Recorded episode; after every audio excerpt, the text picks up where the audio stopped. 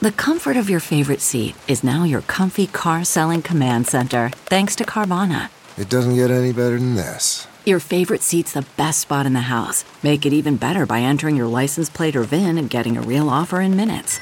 There really is no place like home. And speaking of home, Carvana will pick up your car from yours after you finalize your offer.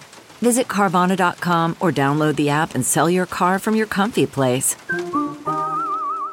Good morning. I'm Randi Naughton at Fox 2 with your St. Louis news, driven by Bommarito Automotive Group. A driver crashed a car into a home in Affton overnight.